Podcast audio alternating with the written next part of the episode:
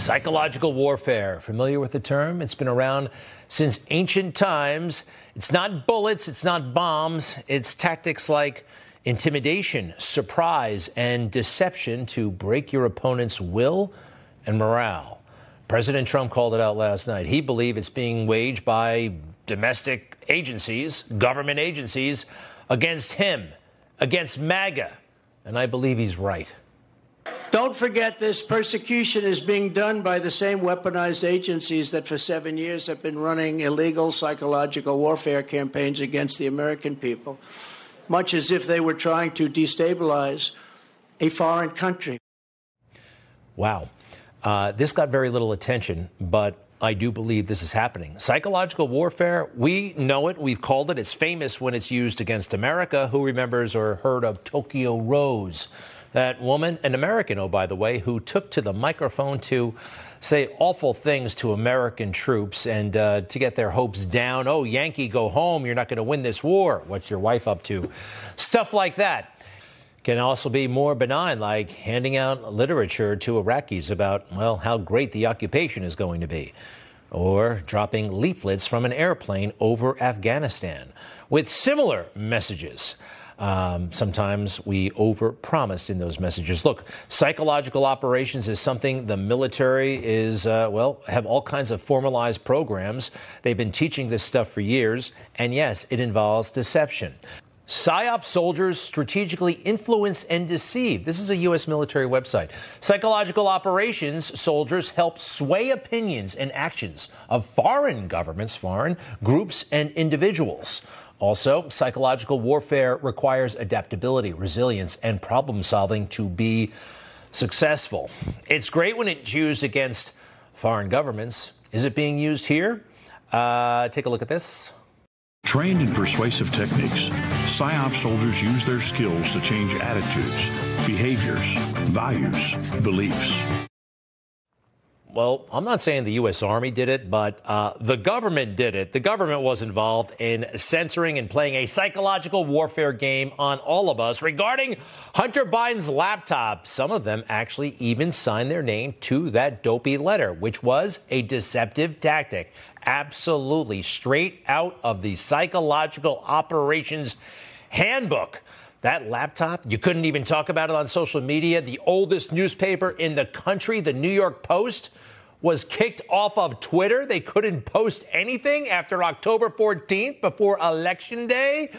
Now, one of the big giveaways that there was a psychological warfare campaign in effect was General Milley.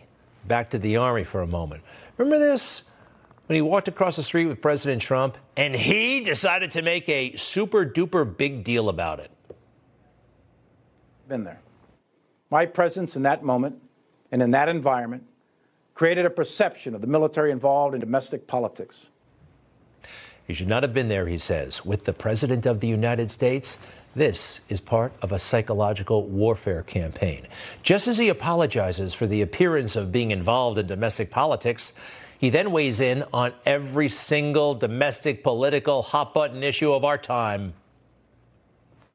I am outraged by the senseless and brutal killing of George Floyd. What we are seeing is the long shadow of our original sin in Jamestown 401 years ago. We are still struggling with racism, and we have much work to do. Unspoken and unconscious bias have no place in America, and they have no place in our armed forces. And we should all be proud that the vast majority of protests have been peaceful. We must ensure fairness and equity at all key gateway selection boards, including promotion, command, and war call. Be inclusive. Make a commitment to seek out and surround yourself with those who don't look like you. How woke can you get? Hmm? How woke can you get, General? Um, look, here's the thing. They've worked themselves up into a frenzy that MAGA somehow is a domestic threat. It's not, but that lie has been told so much. Some of them believe it, some of them know it's a lie. This is what psychological warfare looks like today, what you're seeing right there. Tokyo Rose, that was obvious.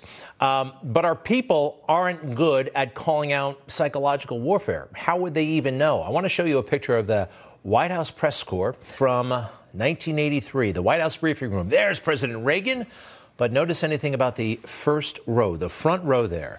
These are, well, there's Sam Donaldson, uh, Bob Plante, uh, Helen Todd. These are people who are seasoned, who are older. Yeah, they may lean a little left, some of them, but they actually remembered World War II. What did today's reporters remember? What does she remember? The congressional reporter over there at MSNBC, right? So back then we had Cronkite, Walter Cronkite. Again, he leaned uh, left, no doubt about it. But and today we have Kaitlan Collins. The journalists of today are celebrated for their youth and inexperience. She's 31 years old, the it girl of CNN. That's part of the appeal. Um, this plagues America, this lack of experience. You know, we used to actually depend on these people. We can't anymore. Barack Obama and his um, kind of mind meldy friend, Ben Rhodes, talked about this a lot. Ben Rhodes was a senior aide to Barack Obama. They were very, very tight. And I am no fan of either of them, but Ben Rhodes said something rather insightful about the media. Take a look at this. The average reporter we talk to is 27 years old, and their only reporting experience consists of being around political campaigns. That's a sea change. They literally know nothing. They literally know nothing. How about that, huh? And it's true. We don't have any giants anymore. I mean, what happened to John Chancellor? What happened to Jack Anderson? Now, these guys, again, lefties, but they had some degree of common sense. Dennis Duggan, uh, Murray Kempton, all these guys, A.M. Rosenthal. You could not get uh, lies past these guys. I mean, you just could not. You couldn't indict Trump if these guys were still working. Older, experienced. What do we have now? We have vain people sitting at those ridiculous plastic desks and they think that that somehow they know something because they're sitting at, the, at those stupid tables. I don't get those studios. They make me so what you you can see how it would go to their head. Look at me. I am in this uh, very important room. Anyway, when you have that kind of lights camera action, you might get full of yourself and you might say stuff like this. I need to say that former President Trump has just started uh, making public remarks, just as he did on the evening of his first arraignment on criminal charges. That was April, when he was booked on 34 felony counts brought by the state of New York. Now, tonight, after his arraignment on federal felony charges, he's speaking again, this time to an audience of his supporters that's gathered for a, a campaign fundraiser. We are prepared for his pre fundraiser remarks tonight to again be essentially a Trump campaign speech.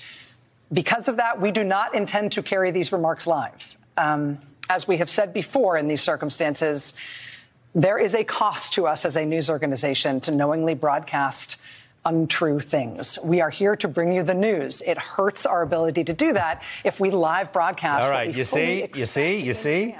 Uh, she's there to bring the news. It literally is news that's happening. What is new? Something that's happening. Brand new. It's new. It's interesting. There he is, the man of the hour. He's just been accused. He's putting his side of the story out. Somehow that's not news, huh? You see how warped it is? She and her friends and all these, I'm sorry, what did we say? Idiots? I mean, maybe that's too harsh. Naive fools, how's that? And they work themselves up, and then this becomes the standard nomenclature about Trump for them. Donald Trump is a criminal and a traitor. We know that. There is a simple explanation. Trump is a, um, a criminal. At the center of this, it's always been Trump. Trump is a criminal. I know you're presumed innocent until proven guilty in this country, allegedly. But let's be real. We all know that Trump is guilty. Wow, huh? Why have a trial? Why bother with anything? I hear he's a criminal. I hear he's an authoritarian. I hear he's a fascist. They love to say that. And if he comes back, he'll govern like an authoritarian.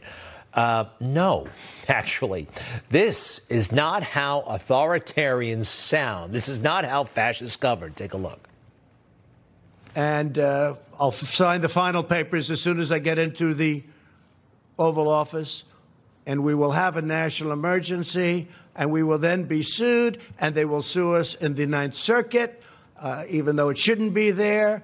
And we will possibly get a bad ruling, and then we'll get another bad ruling, and then we'll end up in the Supreme Court, and hopefully we'll get a fair shake, and we'll win in the Supreme Court, just like the ban.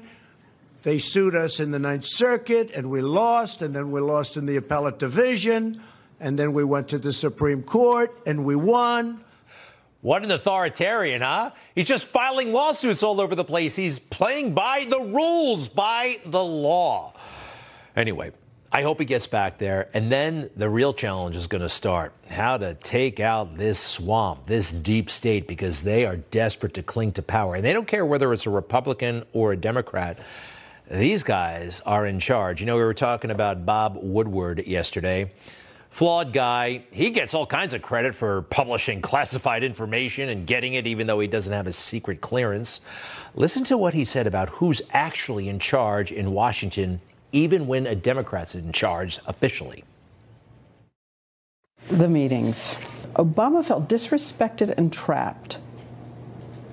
And at different times, he felt that the military was maneuvering around him. Did they think they could take a young president? Some of them might have, have thought that. So you're the president who's supposed to be the decider, who's supposed to have choice, and you've got these blocks of granite out there saying, oh no, you really don't have a choice. This is the way to do it. And he was not happy. The establishment wanted 40,000 troops, an open ended commitment. He wanted a plan for a U.S. exit. In the end, he gave 30,000, but still the military kept pushing. The deep state think they're in charge. Democrat leaders, democratically elected leaders come and go. They stay. That's a corrupt and dangerous system. So, yesterday we saw President Trump in court once again, and um, this is getting dangerous. Look, I can laugh it off. This is kind of a joke, but that they would go to this extreme, if you're just watching this on TV and hoping for the best, we got to ratchet up a couple of notches. We got to start writing letters. We got to get active. We got to get on social media. We got to, we've got to take sides and be counted. Elie Wiesel, the great uh, Holocaust survivor and Jewish philanthropist, he did so much for Jews around the world, and he spoke about peace and he spoke about fighting persecution. The late, great Elie Wiesel spoke when he received the Nobel Prize, Peace Prize, about how you can't remain quiet when the chips are down. The world did know and remained silent. And that is why I swore never to be silent whenever and wherever human beings endure suffering and humiliation. We must speak. We must take sides. For neutrality helps the oppressor, never the victim. Silence encourages the tormentor, never the tormented. Sometimes we must interfere. So many Americans already know this, of course, going to those school board meetings, refusing to go along with this nonsense. But I know some people personally who are still on the sidelines waiting to see how everything works out. You can't wait. You got to exercise that muscle. And maybe it seems small. It's not, it's big wherever men or women are persecuted because of their race, religion, or political views, that place must, at that moment, become the center of the universe. We are being persecuted here all kinds of people for their race, yes, for their ideas. You can be persecuted even sometimes if you are not a person of color. It's actually happening in America. This gender mess, this nonsense. Don't be afraid. Do not be afraid. Elie Wiesel, thank you very much. When we come back, uh, Jack Smith, the prosecutor, like you have not seen him before. There he is. Uh, he considers himself something of an Iron Man. We'll be right back.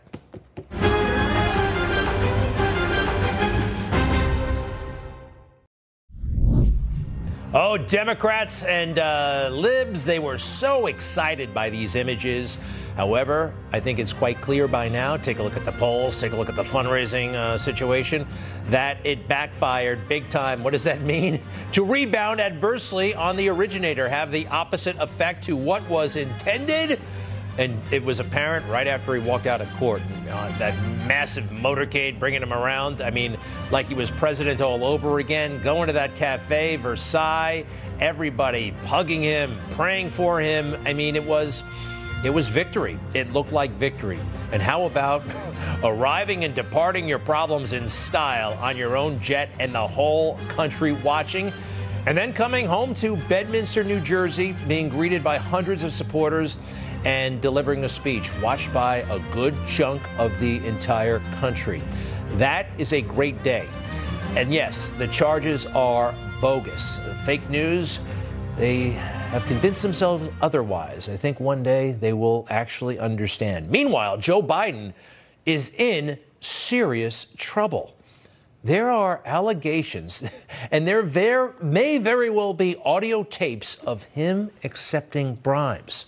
Now, this came up at the Senate hearing yesterday, and senior officials at the FBI are all cagey about it. Senator Josh Hawley, Republican of Missouri. Will you commit to releasing this unclassified document that alleges that the President of the United States, the President of the United States, has taken $5 million or more in bribes from a foreign nation? The document has already been released pursuant to a subpoena to the House Oversight Committee. Has it been released to we this committee? We'll work with this committee within the parameters that are established to meet Will you release the document to the public? It's unclassified. Don't you think the American people have a right to see it? Uh, Senator, the document, as you know, contains sensitive information that has bearing on the life of the source of the information, potentially. You can redact the source's name. We do this all the time. In some instances, Senator, and I know you know this, that is not sufficient to protect people. And that's what we strive and work to do each and every day. And I hope you would take that seriously too. Oh, I take it very seriously. But I also take seriously the fact that your institution has repeatedly abused its authority. Absolutely. They're playing a game. That FBI guy, huh? You should know. I mean, we're being jerked around. We can all see it. Marsha Blackburn, Republican of Tennessee, zeroed in on the uh, the audio tapes. Why did you decide to conceal the information in that revelation to the House Oversight Committee? Why did you redact all of that re, uh, pertaining to the phone calls? We have exceptional people within the in You're the not FBI, answering the very question. best. Why did you redact that information? And they work relentlessly every day to keep this you country chose safe not and to to protect reveal people. that the Period. calls were there, and Senator Grassley found it out anyway. Is that accurate? With regard to the you chose document, to reta- you chose to redact it. Yes or no? we often redact documents to protect So you chose to redact the the fact that there are 17 voice recordings, two of those with the now president. You chose to redact that and not to give that to House oversight. I have Is no that idea accurate? if there are voice recordings or not. What I will tell you with respect to the You have document, no- the document was redacted to protect the source, as everyone knows. Well, then and this let- is a question of life My and death, time has potentially. expired, but uh, I think it would be helpful if, when you came before us, if you were willing to answer the questions. Yeah, the guy's being cagey and weird. We can all see it. And protective of the Bidens. FBI, Federal Bureau of Investigation? No. You know what we call it? What I call it around here? Friends of Biden Incorporated. I hope that takes off because that's what it is. Uh, speaking of Biden, uh, his latest strategy when this issue comes up, the allegations of bribe taking by him and Hunter and this Form 1023 that exists, is to laugh it off. Are there tapes that you accepted bribes, President Biden? Is that true? Would you comment on the arrest of the former president, sir? kind of laughs and uh, walks off, and that's it. This is what he's been doing lately, um, like the other day. The bribery allegation, Congresswoman Nancy Mace says there's damning evidence in the FBI file that you sold out the country. Do you have a response to the congressional Republicans? Where's the money? now, this is a deliberate thing because he knows these questions are out there now, that reporters are actually, hey, there might be something here, and they're actually following through for once. But about two months ago, when this came up for the very first time in his presidency, different reaction. And we saw him actually retreat. Any reaction to House GOP's new memo about your family dealings, sir? Family dealings. Yes, you're um, revealing that um, Hunter Biden's business associate sent over a million dollars to three of your family members. Any reaction to that report? Not true. Do you have any reaction to the Russian jet that took down the U.S. drone, Mr. President? Not true. And then backs up like he's retreating, like he's fleeing, like he's running away. Look, I saw that deputy director. His name is Abbate, I think. That was protecting. They're protecting Joe Biden. Why? I don't know. He's been around for a long time. I don't know. Maybe there's something a bit more complex. Louis Freeh, former director of the FBI, he left all the way back in 2001. Uh, for whatever reason, he was writing emails to Hunter Biden while his dad was still vice president saying, Hey, uh, we should do business together. Spoke to your dad a few weeks ago. Would like to explore uh, some future work options with him. One big swampy club down there. And why would the former FBI director be making a $100,000 contribution to his girlfriend, Hallie? Huh? What was that all about? That's actually in the laptop as well. It is a very swampy place. And meanwhile, we're supposed to be horrified. This stuff is going on, and we're supposed to be horrified by this. They put it in the indictment of Trump. A picture of what? A box with some papers coming out of it. Now, a lot of people thought, oh, this must be classified stuff or something like that. No, actually. Um, you look closely, there's not one classified thing in there. It's just a bunch of newspapers and pictures and stuff. Stuff. Everybody's got stuff. Why did they put this thing in there? Very, very strange. Ooh, he's so careless. Hasn't anybody ever dropped a box? Something really weird is going on. Meanwhile, Peter Strzok, remember uh, Mr. Lisa Page? Uh, he's on MSNBC all the time. Look at what's behind him on that bookshelf. We saw something. See what those things are? Those are secret documents. Those are cover sheets, secret documents. These are the things that we were supposed to be horrified by when they found them in Mar a Lago, remember? That guy is railing against President Trump for having secret stuff, and he's pretending or having or whatever, decorating his house with secret stuff. Wow. Uh, I'm glad Donald Trump also mentioned this last night because everybody seems to have forgotten. They were shocked when they found out. They actually thought it was impossible to do. Biden sent 1,850 boxes to the University of Delaware, making the search very, very difficult for anybody. And he refuses to give them up and he refuses to let people even look at them. And then they say how he's behaving so nicely. Many of Biden's classified documents were in Chinatown, D.C., Chinatown, which is shocking considering his family received so much money from China. I wonder how many times the friends of ours from China reviewed those documents. Chinatown, D.C. The University of Delaware thing. His senatorial papers are there. We know secret documents were found in Joe's house back when he was a senator. How many boxes are there? 2,500, 450 gigabytes of electronic information. Any secret stuff? Joe's actually been pressed about this before. Are there any personnel files, like from Tara Reade, the woman who credibly accused him of assaulting her sexually back when she worked for him in the Senate in the early 1990s? Joe gets very fidgety about this one. Why not reveal your Senate documents that are uh, being held in Delaware? I know there's 1,800 plus boxes, um, but if if if she believes and she alleges that the complaints may be hidden there, why not strive for complete transparency? Why was the access to those documents sealed up when they were supposed to be revealed? Well, they weren't supposed to be revealed. I gave them the university. The university said it's going to take them time to go through all the boxes. They said it wouldn't be, and that wouldn't be before 2020 that that occurred, or 2021. I can't remember the year they said. But look, a record like this can only be one place. It would be at the. It would not be at the University of Delaware. My archives do not contain personal files. My archives contain document, and I said when I say personal, personnel files. They don't contain any personnel files. They are public records my speeches, my papers, my position papers.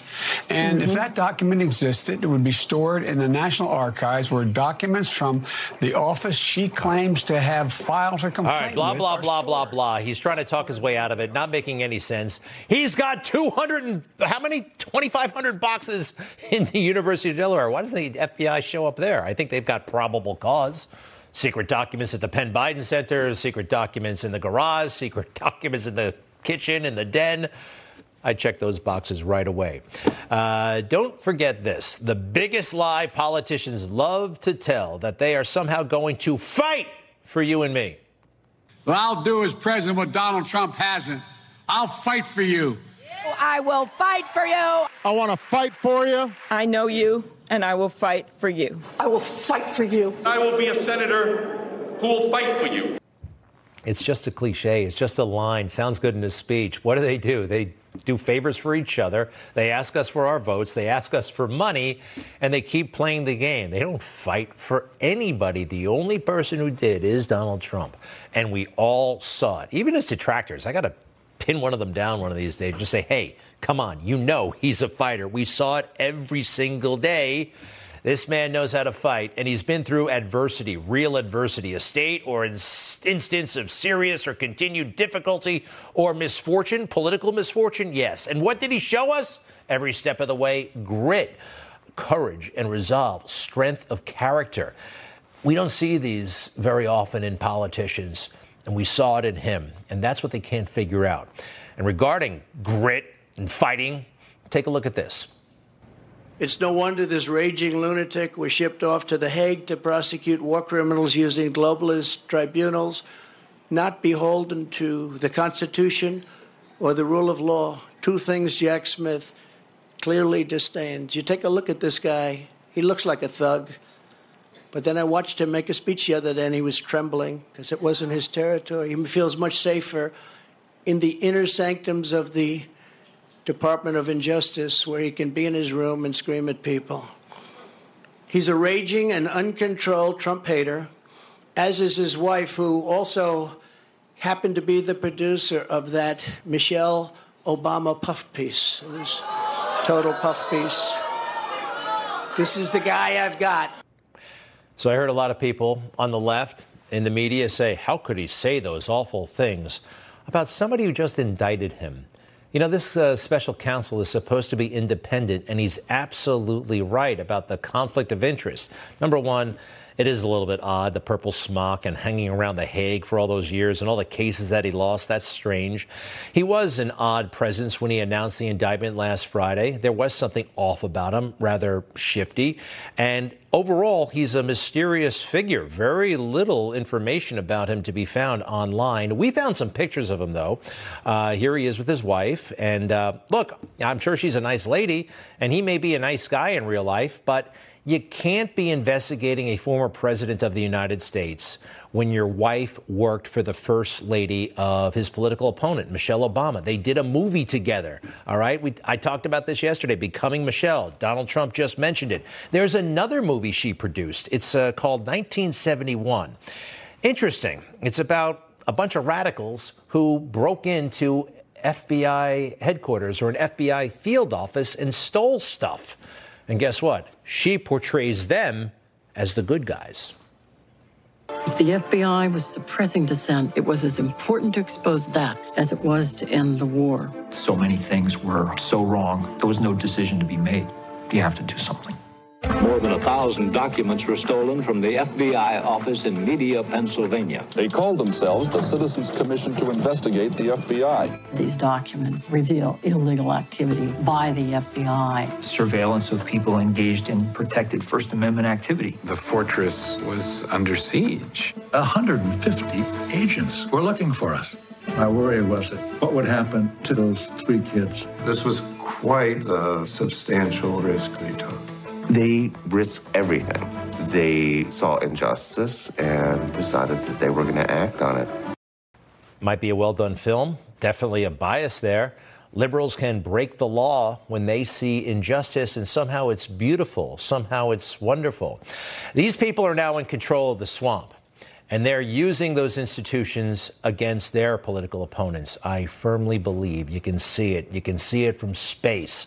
We'll be right back with why is John Dean, the Watergate traitor, considered a hero over on CNN? Be right back.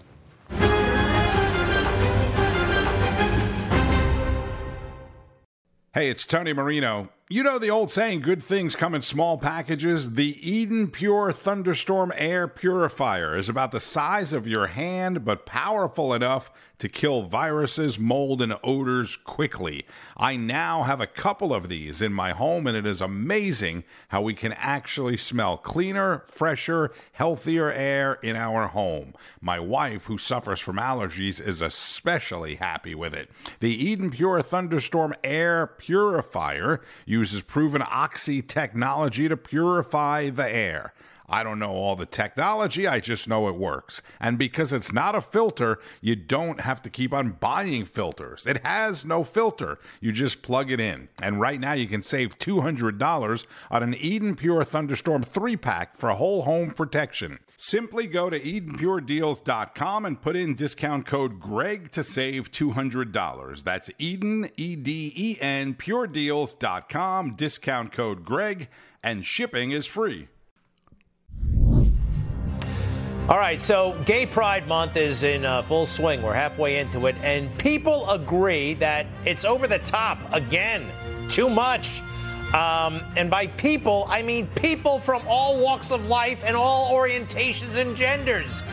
People think it's gone a little bit overboard. Uh, we noticed this on social media and thought it was pretty cool. This is Clarkson Lawson, political commentator. Take a look. This is why public acceptance of gay people is declining. Nobody in their right mind wants to be completely inundated with pride flags for the month of June, whether you are gay or straight. We are all sick of it. I don't need to see a pride flag to feel welcome in my country or to not feel oppressed. Do you know what this says to me? Not that we're a marginalized community. In fact, it says the opposite that we are a community that incessantly needs validation in order to feel welcome in society. Clarkson Lawson joins us right now. Uh, hey, congratulations. Very provocative, thoughtful, and interesting. Uh, welcome to Newsmax. Thank you, Greg. Happy to be here. Uh, in the first part of that, though, you said um, that there may not be there. A possible reaction to this is a lack of acceptance. Do you really do you see a lack of acceptance in America today for gay people? Well, yeah, for the first time in years, we're seeing a decline in acceptance of same sex marriage. And one can only look at what's happening in the country and think, well, maybe that's because we're shoving it down everybody's throats. And it's unfortunate because when there's a problem in society and it's solved, there comes a point when you put down your sword and start acclimating yourself into, into society. But gay men and women haven't been able to do that because we've had corporations and Democrat politicians force feeding this victim narrative down our throats every month. And we aren't really able to enjoy the freedoms that we fought for previously because we're consistently sold this, this victim narrative. How about this? The LGBTQ community. I keep hearing about a community as if everybody who's LGBTQ who falls in that spectrum would agree on, you know, one political issue or this political issue or that political issue. It doesn't work that way among straight people, and straight people don't call themselves a community. Isn't it a little bit, uh, I don't know, demeaning or confining, or uh, what would you make of it?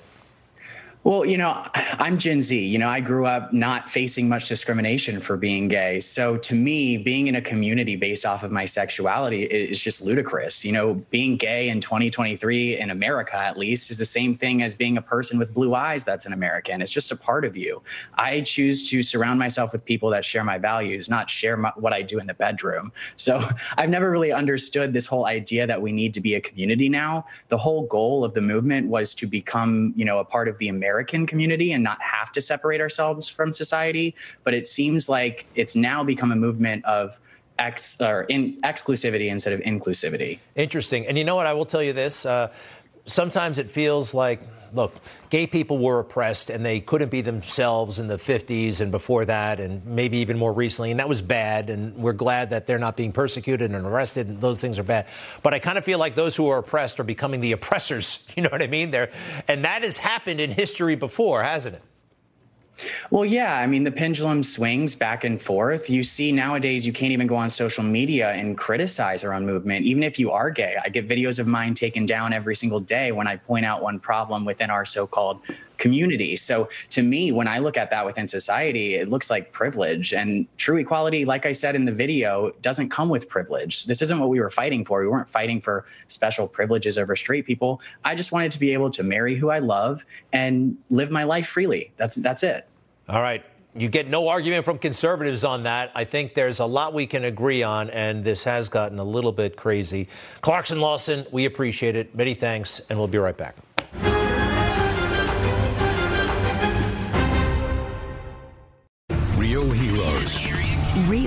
Conflict. Real threats. Real heart. Now, there's a place America gets its news. No agenda. Just the facts. Newsmax. Real news for real people. We have attorneys now calling for the people who have been pushing this past the point of acceptable argument to be disbarred. At some point, some of these lawyers have to be challenged. Some of these lawyers need to be disbarred. There needs to be much stronger pushback, including possible disbarment for some of the lawyers bringing these cases that are full of blatant untruths. These lawyers, as Mary suggested, should be disbarred. They're violating the, the uh, codes of conduct of the American Bar Association. I can't stand these people. Look, I know President Trump is going to make it through all this, but sometimes I worry about his lawyers because, yeah, they're coming for these guys. Um, it's very difficult to represent uh, President Trump. They make it that way, all right? The legal community. Uh, somebody who did an amazing job representing President Trump, David Schoen, in the second impeachment. There he is on the floor of the United States Senate defending the president from that ridiculous uh, impeachment situation related to January 6th, impeaching him after he left office. It was all absurd. David Schoen, uh, criminal defense attorney, civil rights lawyer, welcome back to Newsmax. How are you, and how tough is it being a lawyer for President Trump? I'm fine, thank you, and I hope you are too. Uh, I think it's a great honor to be a lawyer for President Trump, to be quite frank. Uh, these guys are sick talking about disbarring lawyers for making legal arguments they don't agree with and don't want to see prevail. I don't know which lawyers they're talking about. Of course, no lawyer should make a frivolous argument, an argument that's contrary to law, but lawyers often make cutting edge arguments, and uh, the ethics rules certainly permit arguments that would suggest the law should change or the law might uh, might progress in a certain direction. But I don't know really what arguments they're talking about, which lawyers they're talking about. There are some, you know, disbarment uh, proceedings going on around the country now with certain lawyers. Um, I think each one has to be looked at on its facts. But I think this kind of talk really chills uh, advocacy. It chills zealous advocacy that we're all bound to perform for our clients. And I think there's no place for it. Yeah, sure. And I would imagine it would be an honor and people would want to represent the president, but it seems like they've made it so difficult for the lawyers. You know, law firms start to freak out. Oh my gosh, what will that mean? Will our other clients make a big deal out of this? And what did you make of how they turned a lawyer against Trump. I think we have attorney number one in that indictment repeating all of these things that Donald Trump allegedly said to him. It's in the indictment. This is a lawyer repeating what he said Donald Trump told him. I thought that was attorney client privilege. I cannot believe that this is in the indictment. Can you tell us a little bit about this and, and your thoughts that how this could happen? Sure. Attorney number one is Evan Corcoran. He's a fine guy, as honest as the day is long, quite frankly. Former prosecutor, um, stand up guy, and so on. Um, I think that what happened here is Judge Howell, who was then the chief judge uh, of the United States District Court in the District of Columbia, a true Trump hater, has written and said extraneous things about Trump that really went beyond any case in front of her. Um, on the at, the at, the end of her reign as chief judge, she entered this order. Apparently, we haven't seen the full order yet. Uh, hopefully, it'll be unsealed. But uh, finding that all of Evan Corcoran's notes to himself, his own mental impressions from his discussions with Trump, uh, President Trump, and uh, and the other notes that you mentioned uh, had to be turned over almost in wholesale fa- uh, fashion to the government. Usually, in a case like this, um, you know, he was subpoenaed and the judge looked at the notes. Usually, in a case like this, they might give the lawyer a chance to redact, propose redactions to the notes, that sort of thing. She found that a crime fraud exception applied, that yeah. the discussion must have been about something that could be construed as a crime by President Trump, and therefore the note should be turned over. I think it's going to be a major issue in the case in Florida. I think they should file a motion to dismiss the indictment based on this, among other things, because it clearly tainted the grand jury process. If that doesn't succeed, I think they should file a motion to exclude it at trial. But I'll say this if they don't get it excluded, I think it's going to come back to haunt them because I think Evan Corcoran will testify truthfully in a, in a manner that helps President Trump and really puts these notes into context and changes what they're construing as his mental impressions. David Schoen, again, a remarkable job on the floor of the United States Senate. You'll always have that, and uh, I think you're going to be needed in the future. Hope you're available. David Schoen, we appreciate it, and we'll be right back. Thank you.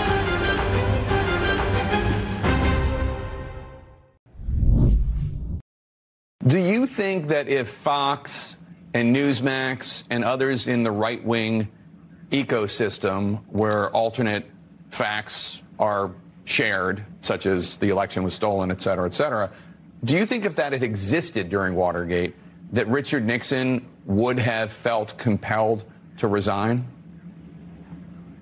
There's no doubt that Watergate would have played out differently so that's John Dean. He was White House counsel during Watergate with Nixon, a bit of a traitor, uh, a criminal himself. Uh, John Dean is now professor emeritus over there at CNN. They think he's great. Uh, no, he wasn't great. He's famous for the cancer on the presidency talk with Nixon. Everybody talks about that. I want you to listen to this what happened uh, just after the cancer on the presidency comment. Go.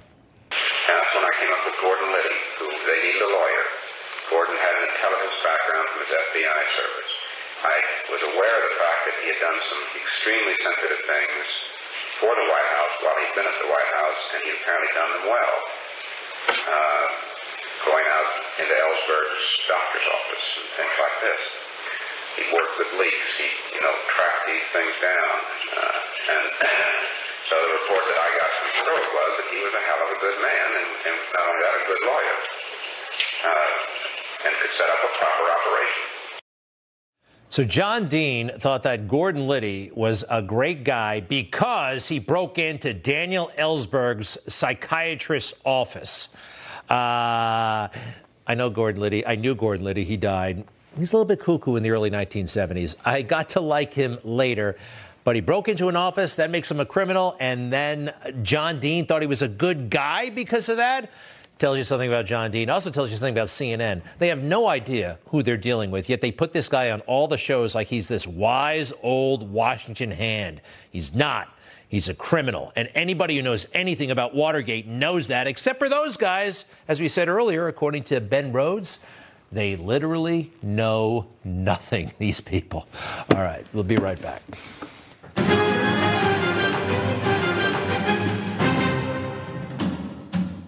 It's true. I am an America First, liberty loving Latino. That's why I know this country is worth fighting for. That's why the Chris Salcedo Show will always tell you the truth. The Chris Salcedo Show for the news you need to know. Thank you for watching. Happy birthday, President Trump. And we'll be back tomorrow night.